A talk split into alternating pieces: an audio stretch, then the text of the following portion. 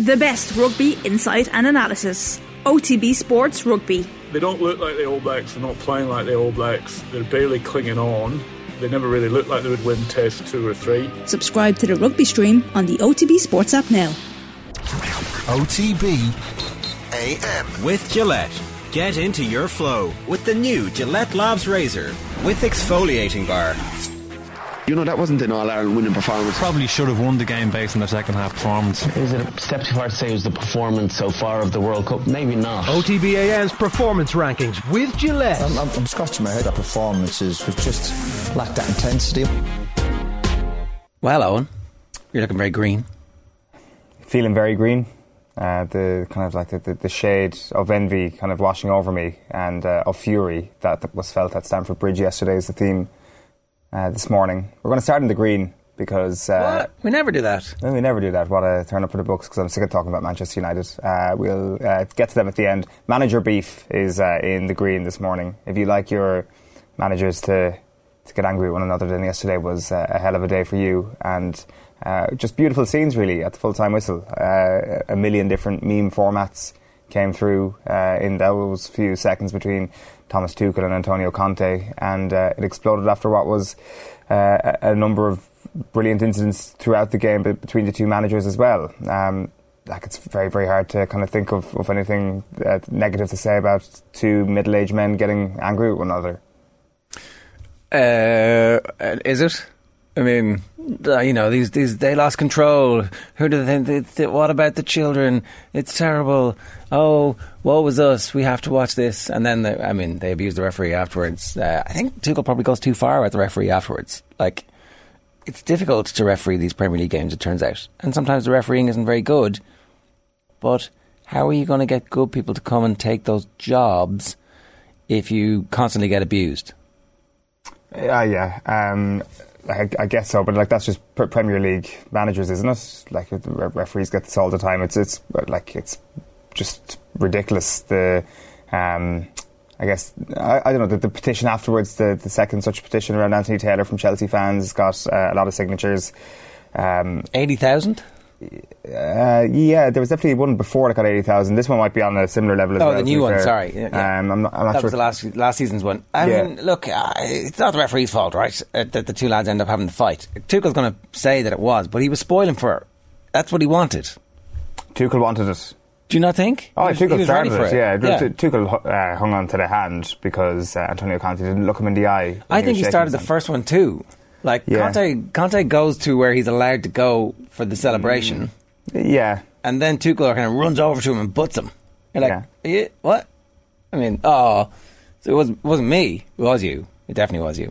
Yeah. Tuchel also a much taller man than you might have thought from just looking at him on the sideline. When you see him in context, obviously Antonio Conte's quite small. Yeah. Conte wins the fight, obviously. Does he? Just because he's a street fighter? Yeah. Yeah. You gotta sometimes... You gotta sometimes think this through. Like, he's taller than Conte. I'm not sure he's much heavier. I would say just by virtue of the like extra bonage, he's there's a couple of kilos in that. No.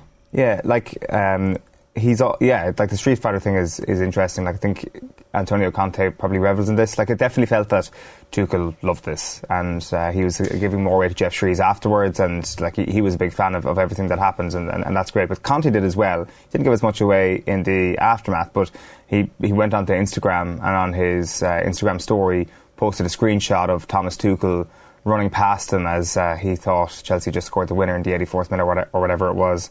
And he said, look, yeah, I didn't see you. Making you trip over would have been well deserved. So I didn't realise that he had his hand in his head just as Thomas Tuchel was speeding right past him. Would have kicked out, like? Yeah, like, obviously. Well, that would have been amazing. Laughing emojis, but like, that's what it is. Like, I mean, any sort of outrage about the refereeing or the reaction to the refereeing or the display by two men who should know better, probably just a little bit pointless. It was just a collection of very, very funny moments and a collection of very interesting characters. Like, I didn't see Anthony Barry there yesterday. Like, did you spot him? Like, I was keeping an eye out for him as I was trying in the fight. Like, just all these characters that we aren't overly familiar with because we just aren't. We know their names, but we aren't necessarily sure what their faces. Like, I know this is not the makeup of their backroom teams, but it kind of felt like everybody that was protecting Thomas Tuchel looked very German all of a sudden, and everybody who was protecting Antonio Conte looked very Italian all of a sudden. And it was like these clashes of two very passionate nations going toe to toe, even though that wasn't the truth at all. And the big burly Tottenham or Chelsea security guard, the tattooed bearded man who just kind of stood back just a little bit before they went head to head, and then got in and stopped it. Which is, if you're into the entertainment business and also being a security man, that's how you do your job very well. Shano Insano 210 on our YouTube comment says GA are in the red for having soccer put their handshake confrontations to shame. I mean, we thought we'd seen the best handshake confrontation in world sport on our own shores, but it turns out we haven't. We were in the halfpenny place, really. Well, ours was a particularly Irish one, especially the second one, where they both knew that the handshake thing was going to be a thing.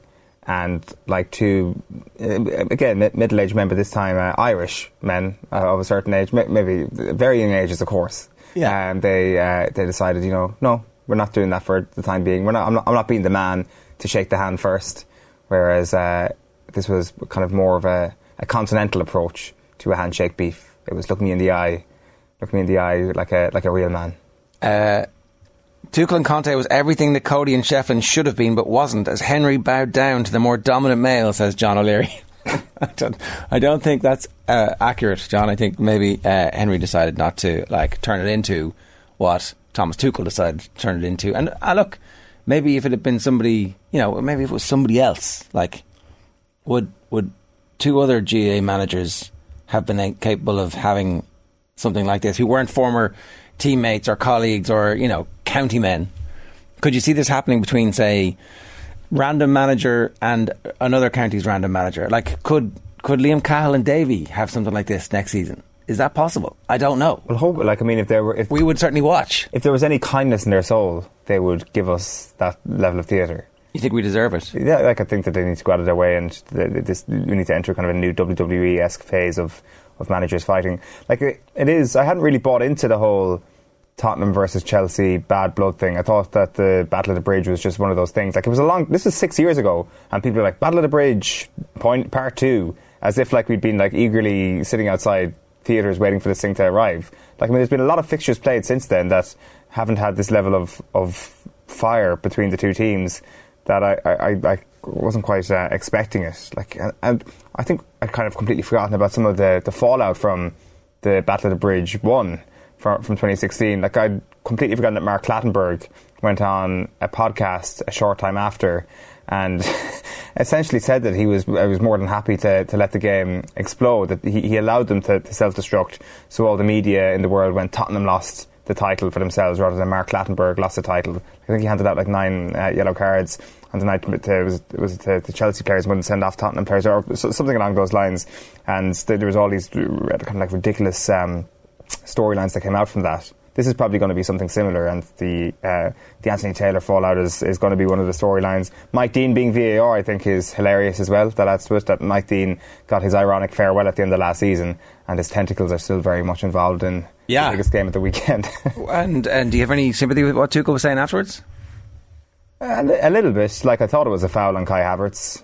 Like, the hair pulling. They're not being given. Those fouls aren't being given. Yeah, anymore. They're not. Last season it was. This season it isn't. Hair pulling as well as you're not a big fan of the technically argument. Like, technically you couldn't have given, if it wasn't a red card, you couldn't, or a penalty, then you can't really overturn the whole thing and give that as a free to the defending team, for example. That's not how VAR works. So okay, well then there you go.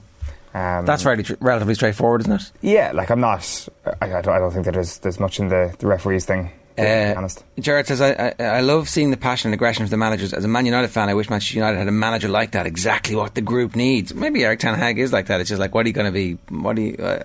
Who do you shoot? Everybody. That's the problem. Tuchel has a foot more reach, says Barry Lyons. Stop talking nonsense. That's obviously aimed at you. I mean, I think sure. The foot more reach would be important if they were like following the Marcus of Queensbury rules, but what would be happening is that it would be a street fight where like Antonio Conte comes painted for war and wearing nothing, and Tuchel's like, what you know, what's going on here? I don't know how to fight this enemy. I do think that you're writing Thomas Tuchel off in a street fight too soon. I think that there's a craftiness there that maybe we were unaware of. I actually think this is the emergence of Thomas Tuchel as like one of the leaders of the Premier League. Although, because he arrived and won the Champions League straight away, and then carefully managed the transition from the old owner to the new owner. But now he's like, you're not getting rid of him, are you? Chelsea fans are going to love him. That helps. Just on the reach point, Nikolai Valuev had a longer reach than David Haye way back when. Marcus of Queensbury rules, as I said. Yes. Tuchel, yesterday was a really bad result for Chelsea, and Thomas Tuchel probably would have been lauded if they'd got the job done in the end, but they really should have got the job done in the end. Tottenham were very poor yesterday, and Chelsea were at home, and they had a real chance to kind of batten down one of their rivals with an early statement win yesterday. Because we made this point with Mark Lawrenson on Friday morning that Spurs were the standout team from week one, but there was just a sense that this is Chelsea, and they've been a little bit undervalued maybe in the build-up to the season because they weren't as seemingly new and shiny as Conte, basically, and some of the players that he brought in midway through last season. So Chelsea are still very good, and they've recruited well. I thought Cucurella was very good yesterday. Obviously, Koulibaly's been brilliant the first two games, and Raheem Sterling seems to be a better attacker for that team than Romelu Lukaku was. So they've improved since last season, and the Chelsea fans seem to be not only in love with Thomas Tuchel, but in love with their new custodian. And there was a Todd Bowley tifo unfurled before the game yesterday, which seemed like it might have been printed by Todd Bowley himself. You reckon? Yeah. Oh, it felt a little bit like, the club officials are handing over the tifo to the fans. Here, look, Todd and Co. Maybe I do them all a disservice, and it was a completely spontaneous outpouring of joy from, a bunch of fans for their billionaire owner, because they feel like, at least we're not the Glazers, or it's not Abramovich anymore, who we also would have happily said we love, even though there were some troubling issues in the background. Do Chelsea fans love billionaires more than every other club? Well, they've certainly had a good impact on the amount of trophies they've won. I guess that's how those sports fans are dealing with that. To the point, though, I think that this is like Tuchel, far more character that we've seen from Tuchel in that 45 minutes yesterday than we've seen ever. I'm not sure about that. Yes, there was a lot of fire and passion, but yes, it was so entertaining. At the same time, him running down the touchline, that doesn't happen for me unless it's a reaction to Conte in the first instance. So it feels like a little bit of a forced moment. And again, I don't want to take away from what that led to, because it was brilliant. When he goes running down the touchline, I'm like, fantastic, brilliant. And I wanted to see the replay. I wanted to see Conte's reaction, and it all adds to the theatre of it. Whether or not that kind of creates a better impression of Tuchel, I'm not necessarily sure. It was still a bad result. The Football Manager got a bad result yesterday. Did he? You're not going to win every game. That's Spurs. But you have to win that game. You don't. Yes, you do. Yeah, actually, 100% you do. Over the course of the season, you just need to not drop points against your main rivals and then win all the other games. That's how you win the league. Except they're not going to win the league. No, you have to win the games that you're dominant in. Well, and they were utterly dominant. We're going to talk about the league title race in a few moments' time, and this is all a little bit moot. But if Man City didn't exist, drawing 2-2, so it's a kick in the nuts where they score in the 97th minute. That's fine, but they played really well. The most important thing here is that Chelsea are going to be excellent this season, and it looks like they're still going to sign more players. Chelsea are going to be really good. I think that was the emergence of Tuchel as somebody going and winning people over, and not just being this cold, austere, vaguely impenetrable character who we didn't really know that much about his persona or personality. He showed far more personality yesterday, I think. And whether or not it was inspired by Conte, great. That means this rivalry is going to be excellent. I'm not saying that. I'm not saying that it's not going to be a great rivalry. I'm just saying yesterday was a bad result for Thomas Tuchel. Okay, I think in the long run, it's a massive victory for Tuchel, because he is 100% wedded to that fan base, and that owner's looking at the fan base being on fuego, going, "What? I thought this was. How does this work? What's going on here? He's my guy, but we got a tie. What? Right? Do we need to move on?"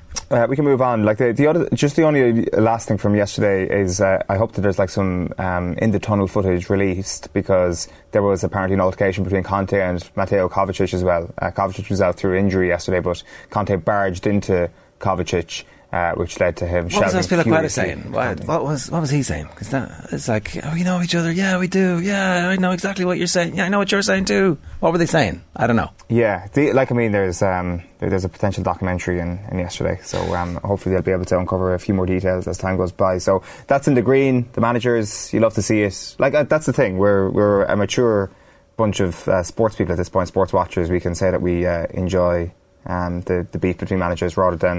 And I think Sky Sports got particular joy out of saying that yesterday as well. I think that was kind of being like, look how emotionally intelligent we are. That's what Sky were saying, we can enjoy this thing. And I think that was like a pointed statement towards the now very famous hand-wringing that BT Sport broadcast during the Atletico Madrid versus Manchester City game last year. Yeah, Sky Sports yesterday were like, we're mature. I think they have a point. I've got to say, right, so watching the post-match interviews from after Lampard and Gerrard on Saturday...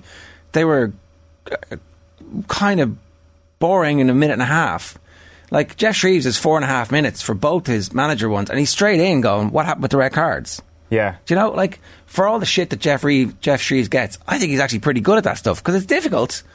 And you compare and contrast that with, like, Stephen Gerrard wasn't asked about Tyrone Mings after the game. Mm.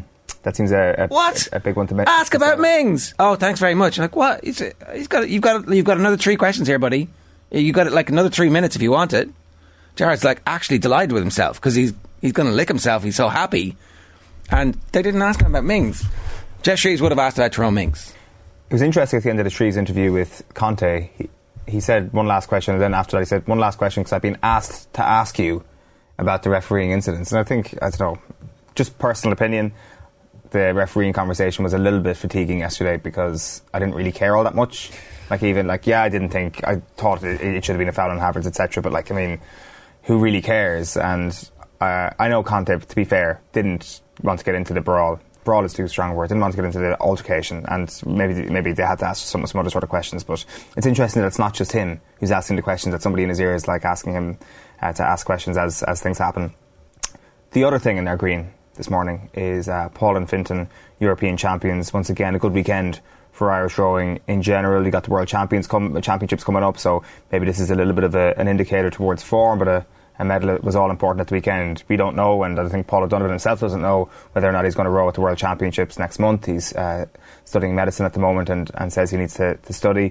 But just, again, just a reminder of why Paul O'Donovan is one of Ireland's greatest ever sports people, and the story is still very much in the middle right now. At the age of 28, there's a lot of rowing to be done, and obviously with a 3-year turnaround between Olympic Games, I'm sure that's probably an extra incentive for a lot of people. Like, it's Hall at the moment, a silver medal and a gold medal at the Olympic Games, 4 gold medals at the World Championships, 2 silvers, 3 golds at the European Championships. It's just an extraordinary level of normal brilliance from one of our athletes, and O'Donovan's just been incredible. Obviously, Fintan McCarthy has been a revelation as well ever since he's got into the boat with them.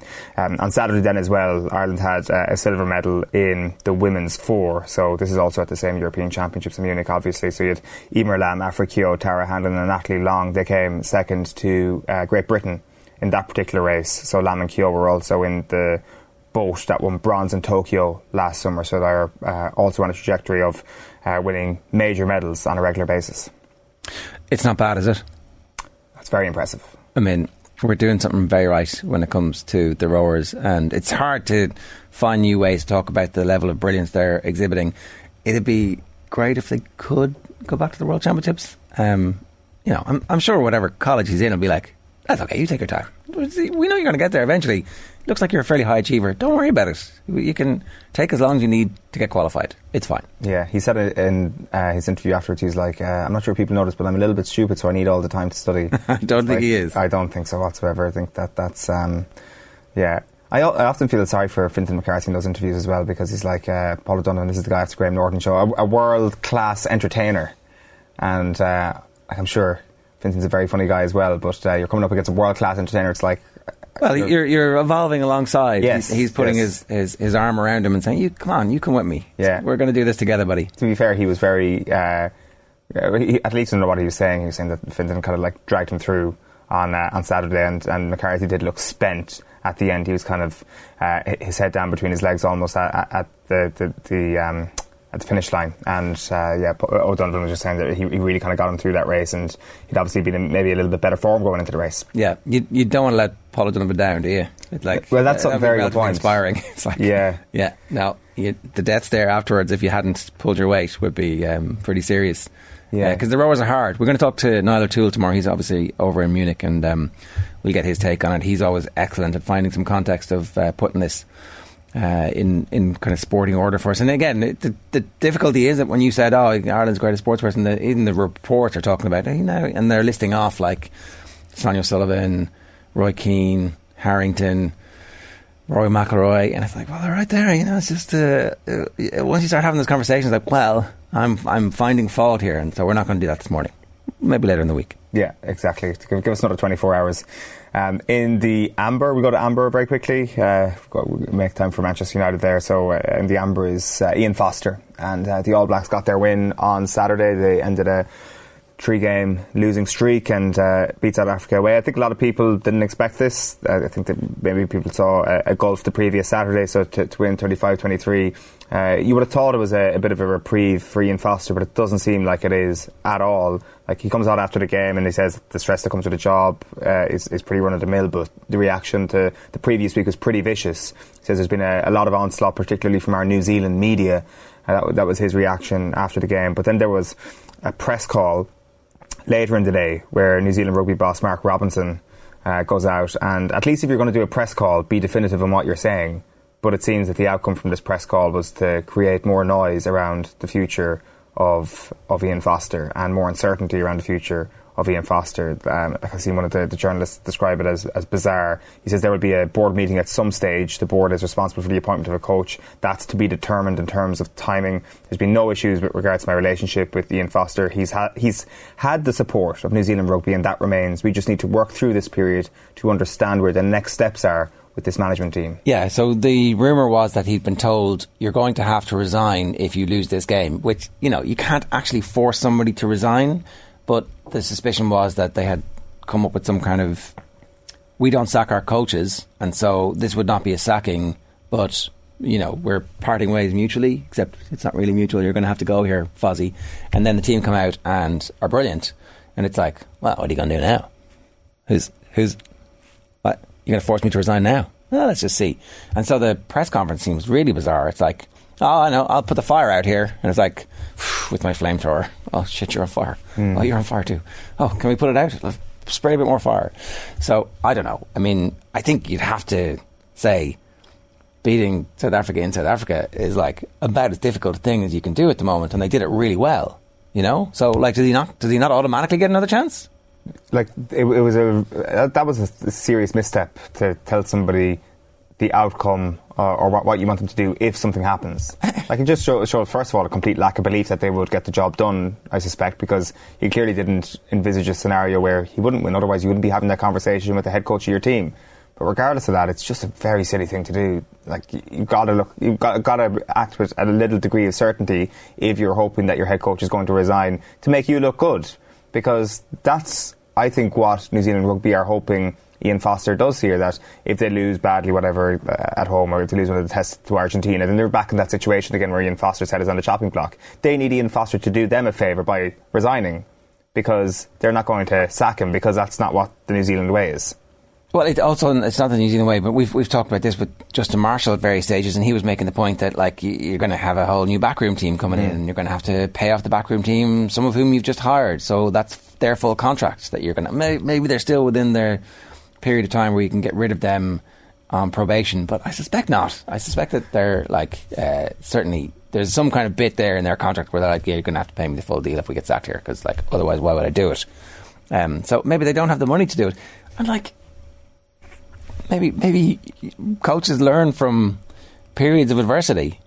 That's possible, right? Mm. And also when it comes to the people that they've just hired, I think 2 games is desperately unfair to make a judgment on, and Foster was praising Jason Ryan and the work that he's done with the forwards pack after Saturday, so his work is starting to show itself after 2 games, and all of a sudden if you're getting rid of the team en masse and that doesn't work. Now, I know that he's got a Crusaders link himself, so maybe when Robertson comes in, if he's going to be the successor, then maybe all the people that he's worked with in the past end up staying anyway, but it feels that they've kind of...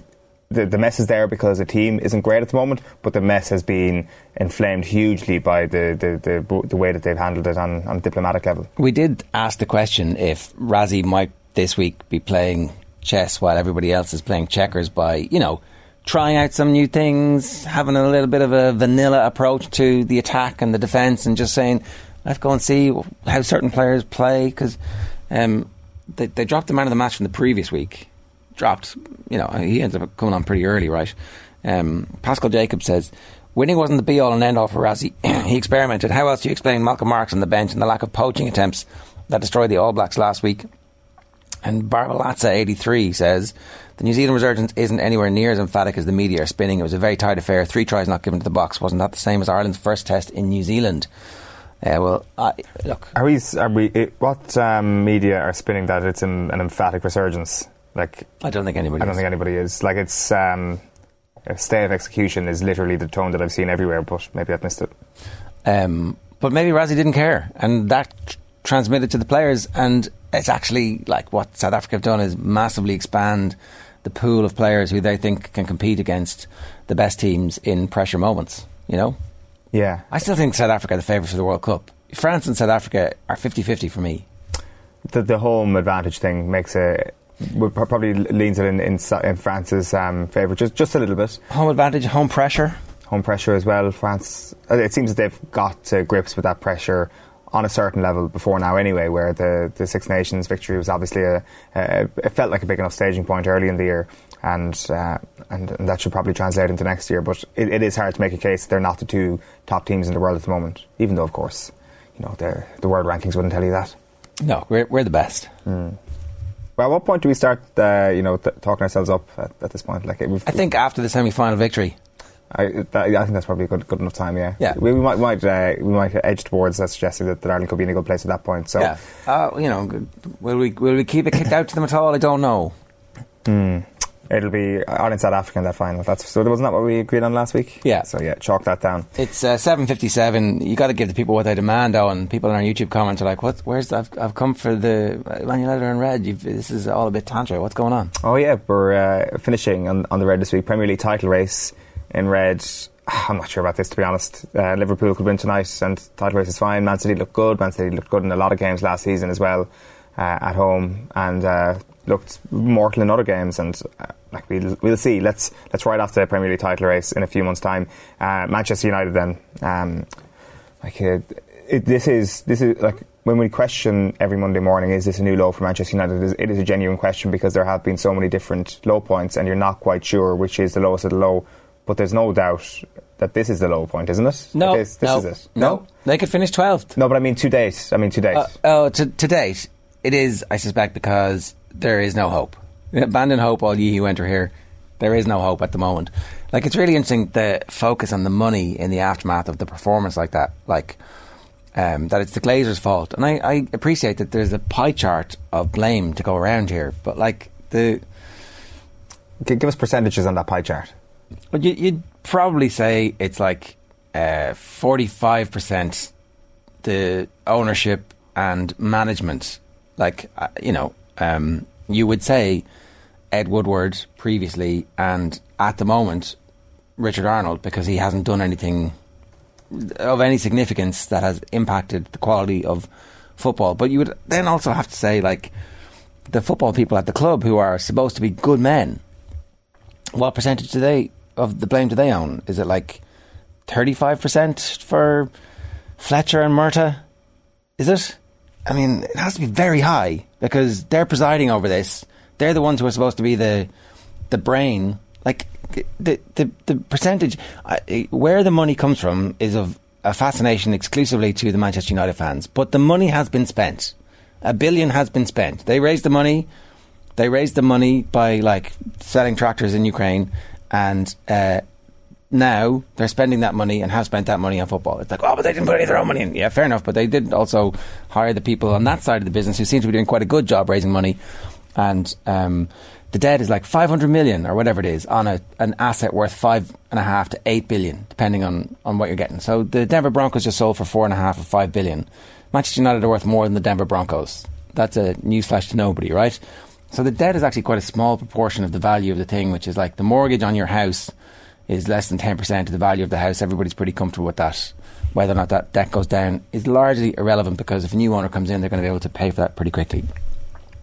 So that's why I don't have the Glazers as like this kind of, you know, the fish rots from the head as the only thing that's wrong. Like, Cristiano is the second greatest footballer of his generation. Do you have no responsibility here? It was all Pogba's fault last year, and then they got rid of him, and the same problems persist. It's like, well, maybe it wasn't just Pogba. Like, De Gea is an issue. You can't play that style of football with De Gea. We've said this like for a long period of time, and he's, you know, centrally responsible for the killer second goal yesterday, after being entirely responsible for the killer opening goal on Saturday. So I would say, is it 45, 35, and then whatever's left, vast majority of the players, and then 1% Ten Hag? Like, I can't just blame him just yet. He might be no good. Yeah. I keep seeing the comparisons with De Boer, and I'm like, that's pretty harsh.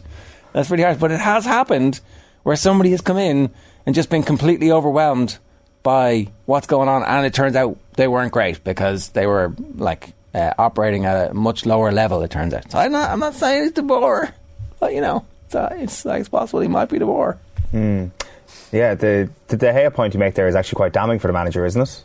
That the most important cog in your playing off in the back wheel is your goalkeeper, yeah. And Ten Hag knows he's crap at that element, but is he just trying to send a message to those that are above him, being like, we need a new goalkeeper? Well, but you have just let one go this summer who saved a penalty yesterday and was pretty impressive. So I don't know, but yeah, I think the pie chart thing is definitely accurate, and like there is a lot of questions to be asked though about those people who are running the club with the Glazers' money, and even kind of when you look back at some of the stuff that Richard Arnold said in those conversations with fans at the pub in the off season, like there's some interesting tidbits in that. Like I kind of had a lot of sympathy for him at that point, and some of the stuff that he was saying, and some of the stuff kind of you could say that he made like reasonable arguments. Like he made a point to the fans that they shouldn't be attacking the sponsors of the clubs, because if you do that, then you're hurting the team. If you love the club, you wouldn't be doing that. You wouldn't be trying to boycott. These sponsors are leaving crap reviews on whatever the fans were doing, the movement. And I'm not sure, like, I think at this point people are like, well, screw that. And I can see the anger that people will have towards the owners, and the sort of the sabotage that may recommence on that front. I think that his stock has plummeted, but everybody's stock has plummeted over these first 2 weeks of the season.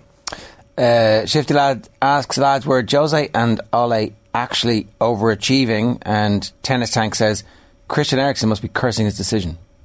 I don't think Christian Eriksen is cursing his decision. I think things are going to work out for Eriksen over a period of time. He's a good footballer, and they will get more players around him who understand what he's trying to do, and the next goalkeeper will chip the ball over his head and he'll be fine. Like, there's a fairly obvious solution to that. Like, I think the thing about getting rid of the goalkeeper is that he's the second or third highest paid goalkeeper in world football. So you can't get rid of him. No one's going to pay him. You can't get any value from anybody in the world for David De Gea right now. Like, where are you going to sell him to? The only two, maybe there's a third option. There are, like, the Champions League season in, season out clubs in Spain might be interested in the fourth or fifth best Spanish goalkeeper in the world. But all three of Barcelona, Real Madrid and Atletico have world-class goalkeepers, and they wouldn't look sideways. There's not a chance they're going to look and go, oh yeah, we'll take you, De Gea, and replace our guys who are getting paid less and nowhere near or far better than you. That's not going to happen. So who's going to take him? Yeah, I think it's kind of a very short-term problem for Manchester United, though. Like it's obviously De Gea is a conversation because of how the game went on Saturday, and the first incident in particular was absolutely horrendous. Like, to be fair, I think even playing off from the back makes him look worse, because it maybe just doesn't fit into a system that Ten Hag wants to play, but at least his contract is done next summer, and he'll be out the gap, and that'll be one issue solved next summer. It's been some of the longer term contracts that are obviously a little bit harder to sort. And like, I mean, we had the Jadon Sancho conversation last week. I mean, the Anthony Martial contract. We were very wrong about all those players, weren't we? Yeah, the Maguire Varane contracts go a bit longer as well. So at least with De Gea, his contract expiration is next year, unless there's like another. Are you sure? Unless it's 2024, that there's like a 12-month trigger or something like that I've completely forgotten about. But I thought that he was gone next summer. I'm not sure. I would it'd be good to get confirmation from the club, because if that's the case, I don't think it is the case, but I think I'm just trying to spot track say the end of the 24 season. Okay, right. 20 million a year for that. I think transfer market said 2023, so one of those two things is wrong. So whatever. Anyway, it's a problem right now for Manchester United. It is a problem right now. Did you see Harry Arter's contract at Nottingham Forest automatically renewed for an extra season if they won promotion? And they won promotion even though he was out on loan for last year. So he got a pay rise and an extra year from Forest when they won promotion. I mean, that's how football contracts work. So, I mean, it's possible that they're stuck with David Haye until like 2044. I don't know. It's like the opposite of a bonus contract. It's like every position we fall down the table, you will get another year in your contract. All right. Is that what, everything else in the red? Was there something else? Yeah, no, that was it. Briefly, yeah, that's it. OTB AM with Gillette. Get into your flow with the new Gillette Labs razor with exfoliating bar.